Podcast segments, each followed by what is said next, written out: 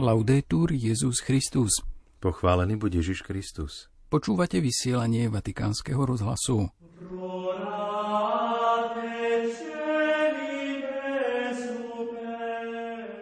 Pri modlitbe Aniel pána pápež František zažal veriacim zdarné napredovanie v záverečnej etape adventu. Vo štvrtú adventnú nedelu sa svätý Otec modlil za tých, ktorí môžu zastaviť vojnu na Ukrajine. Vyslovil humanitárnu výzvu na podporu pokoja v oblasti Južného Kaukazu na pomedzi Azerbajdžanu a Arménska. Apeloval tiež za pokojné vyriešenie vnútropolitickej krízy v Peru. Svetý Otec prijal ďalšie gratulácie k narodeninám o detí z Vatikánskeho zdravotného strediska. V rozhovore pre španielský denník ABC pápež František zhodnotil, že rozhodnutie nedať si operovať koleno bolo správne, o čom svedčí aj jeho intenzívna činnosť v súčasnosti. Prezradil tiež, že hneď na začiatku pontifikátu vopred napísal podmienečné zrieknutie sa úradu v prípade vážnej prekážky zo zdravotných dôvodov – budúcnosti plánuje navštíviť francúzske mesto Marseille pri príležitosti stretnutia stredomorského regiónu. Záverečnú nedelu adventu vám príjemné počúvanie prajú Martin Jarábek a Jozef Bartkoviak.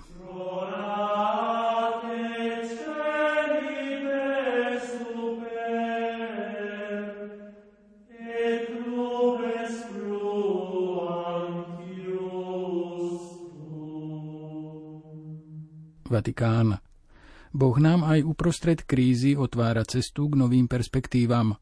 O tom hovoril svätý Otec v dnešnom biblickom zamyslení nad Evanieliom, v ktorom je hlavnou postavou svätý Jozef. Započúvajme sa do jeho slov. Cari fratelli e sorelle, buongiorno. Drahé sestry a bratia, dobrý deň. Oggi, quarta e ultima domenica di Avvento, dnes na štvrtú a poslednú adventnú nedeľu nám liturgia predstavuje postavu svätého Jozefa. Je to spravodlivý muž, ktorý sa chystá oženiť. Môžeme si predstaviť, o čom sníva v budúcnosti. O krásnej rodine s milujúcou manželkou a mnohými dobrými deťmi a o slušnej práci. Jednoduché a dobré sny, sny jednoduchých a dobrých ľudí. Tieto sny sa však náhle rozbijú o nepríjemné zistenie – Mária, jeho snúbenica, čaká dieťa a toto dieťa nie je jeho. Čo musel cítiť Jozef? Zdesenie, bolesť, zmetok, možno aj podráždenie a sklamanie. Svet sa mu zrútil.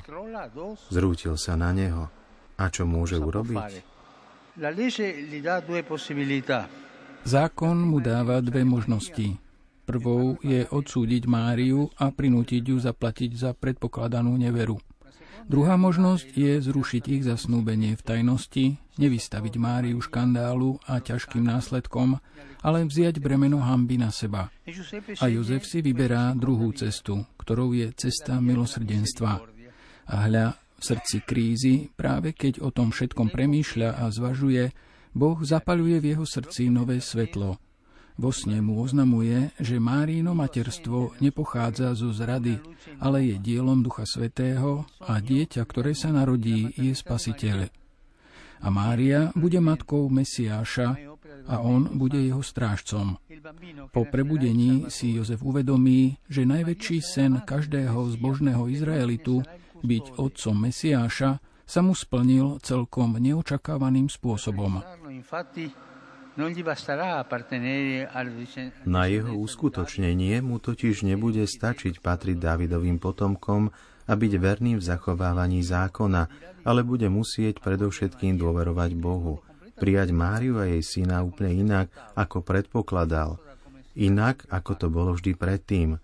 Inými slovami, Jozef sa bude musieť zdať svojich upokojujúcich istôt, dokonalých plánov, oprávnených očakávaní a otvoriť sa budúcnosti, ktorú treba objaviť. A keď sa stretne s Bohom, ktorý mení plány a žiada dôveru, Jozef odpovie áno. Odvaha Jozefa je hrdinská a uskutočňuje sa v tichosti. Jeho odvaha je dôverou. On dôveruje, príjima, je k dispozícii, nežiada žiadne ďalšie záruky. E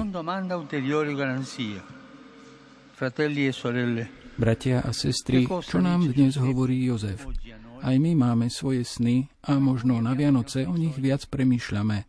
Rozprávame sa o nich spoločne.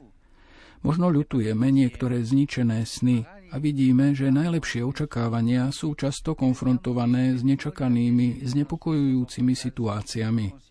A keď sa to stane, Jozef nám ukáže cestu. Nesmieme sa poddať negatívnym pocitom, ako je hnev a uzavretosť. To je pomílená cesta. Naopak musíme prijímať prekvapenia, prekvapenia života, dokonca aj krízy opatrne. Keď sa človek ocitne v kríze, nesmie sa rozhodovať unáhlene podľa inštinktu, ale nechať si veci preosiať podobne, ako to urobil Jozef. Zvážiť všetko a vychádzať zo základného kritéria Božieho milosrdenstva.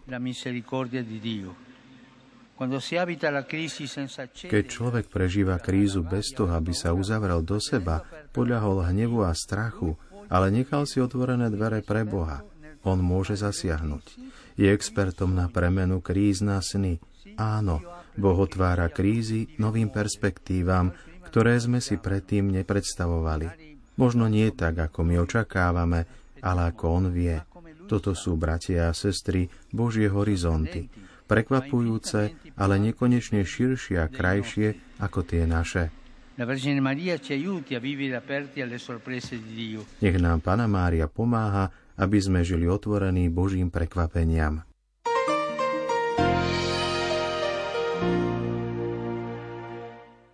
Toľko biblické zamyslenie svätého Otca. Po modlitbe Aniel Pána pápež František vyslovil mierovú výzvu týkajúcu sa konfliktu v Kaukaskej oblasti. Som znepokojený situáciou v Lačinskom priesmiku na Južnom Kaukaze. Obávam sa najmä o neisté humanitárne podmienky obyvateľstva, ktoré sa môžu počas zimného obdobia ešte viac horšiť žiadam všetky zúčastnené strany, aby hľadali mierové riešenia pre dobro ľudí. E Modlíme sa aj za pokoj v Peru, aby sa v krajine zastavilo násilie a aby sa nastúpila cesta dialógu na prekonanie politickej a sociálnej krízy, ktorá súžuje obyvateľstvo. Svetý Otec aj tento raz pozdravil jednotlivé väčšie skupiny pútnikov. Na záver nezabudol zopakovať výzvu k modlitbe za Ukrajinu.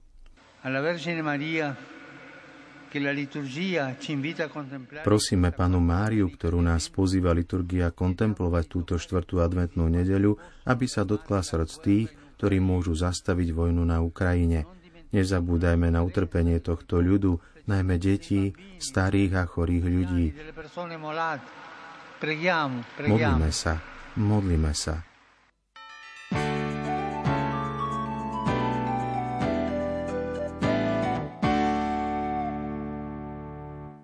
Vatikán. Zachrániť nás môže len láska. K tejto myšlienke z tretej adventnej kázne kardinála Raniera Cantalamesu sa vrátime v nasledujúcich chvíľach. Svoj cyklus kázni uzavrel témou Dvere lásky.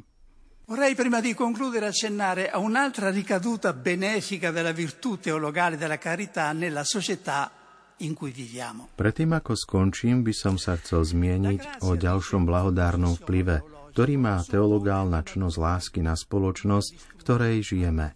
Milosť, hovorí známa teologická axioma, predpokladá prirodzenosť. Neničí ju, ale zdokonaľuje. V prípade tretej teologálnej čnosti to znamená, že láska predpokladá prirodzenú schopnosť a predispozíciu človeka milovať a byť milovaný. Táto schopnosť nás dnes môže zachrániť pred pokračujúcim trendom, ktorý, ak by sa nenapravil, by viedol k skutočnej dehumanizácii. Pred niekoľkými rokmi som sa zúčastnil na verejnej diskusii v Londýne. Moderátor položil niekoľko otázok viacerým teológom. Profesorovi teológie z americkej Yale univerzity, anglikánskemu biskupovi, anglikánskemu teológovi a nakoniec aj mne. Kľúčová otázka znela takto – po tom, čo technológie nahradili operatívne schopnosti človeka robotmi, sú teraz na pokraji toho, aby nahradili aj jeho mentálne schopnosti prostredníctvom umelej inteligencie. Čo teda zostáva ako výlučne vlastné ľudskej bytosti? Je tu ešte nejaký dôvod, aby sme o človeku uvažovali samostatne oproti vesmíru? Je človek ešte stále nevyhnutný? Alebo je dokonca skôr škodlivý pre prírodu? To bola otázka. Keď prišiel rád na mňa, aby som odpovedal, svojou chabou angličtinou som pridal jednoduchú úvahu. Povedal som, že pracujeme na mysliacom počítači, ale môžeme si predstaviť počítač, ktorý miluje, ktorý cíti naše trápenia a teší sa z našich radostí. Dokážeme si predstaviť umelú inteligenciu, ale dokážeme si predstaviť umelú lásku? Možno práve tu musíme nájsť špecifikum človeka a jeho neodňateľnú vlastnosť. Biblický veriaci človek má na to dôvod. Sme stvorení na Boží obraz a Boh je láska. È che siamo stati creati a immagine di Dio e Dio è amore. Napriek všetkým našim chybám a priestupkom nás ľudí nie je a nikdy nebude na zemi priveľa. Martin Heidegger na konci svojich filozofických úvah o nebezpečenstve techniky pre moderného človeka takmer hodil uterák do ringu a zvolal Zachrániť nás môže len Boh. Môžeme parafrázovať Len láska nás môže zachrániť. Božia láska, nie naša. L'amore di Dio però, non il nostro. Teraz sa zameriame na Vianoce, ktoré sú už pred dvermi Príchodom Krista sa veľká rieka dejín dostala k stavidlu a ďalej pokračuje na vyššej úrovni. Staré sa pominulo a nastalo nové. Veľká priepas, ktorá oddelovala Boha od človeka, stvoriteľa od stvorenia, je prekonaná. Nie nadarmo sa dejiny ľudstva od tej chvíle delia na dve časti, pred Kristom a po Kristovi. Okolo nás sú často jednoduché až naivné vianočné obrázky, ktoré však majú hlboký význam. Vidíme na nich napríklad bosé dieťa Ježiša so snehom okolo nôh a lampášom v ruke, ako klope a čaká v noci pred dverami. Pohania si predstavovali lásku ako dieťa, ktorému dali meno Eros. Bola to vlastne modla. Vieme, že láska sa skutočne stala dieťaťom, že je teraz skutočnosťou, udalosťou, ba dokonca osobou. Otcova láska sa stala telom. Tak parafrázoval verš z Jána, autor z druhého storočia. Láska sa skutočne stala dieťaťom.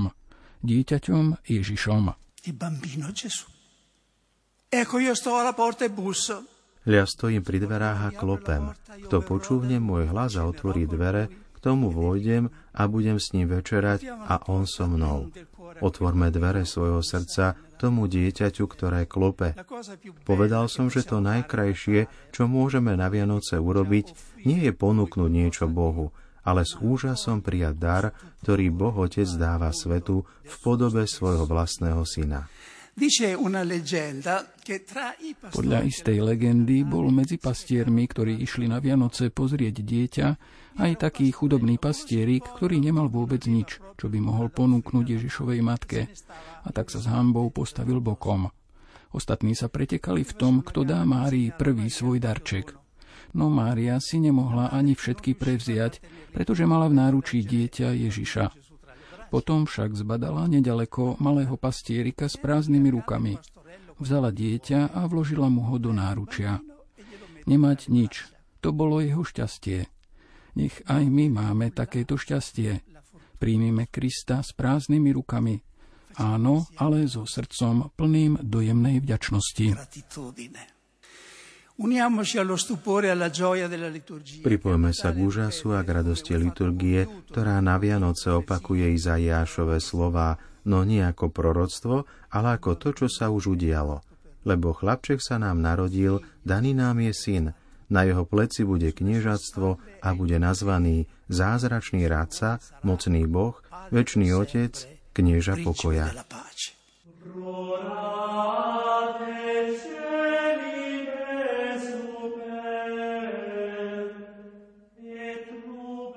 Milí poslucháči, po myšlienkach pápežského kazateľa kardinála Raniera Cantalamesu sa už s vami lúčime. Do počutia zajtra. Laudetur Jezus Christus.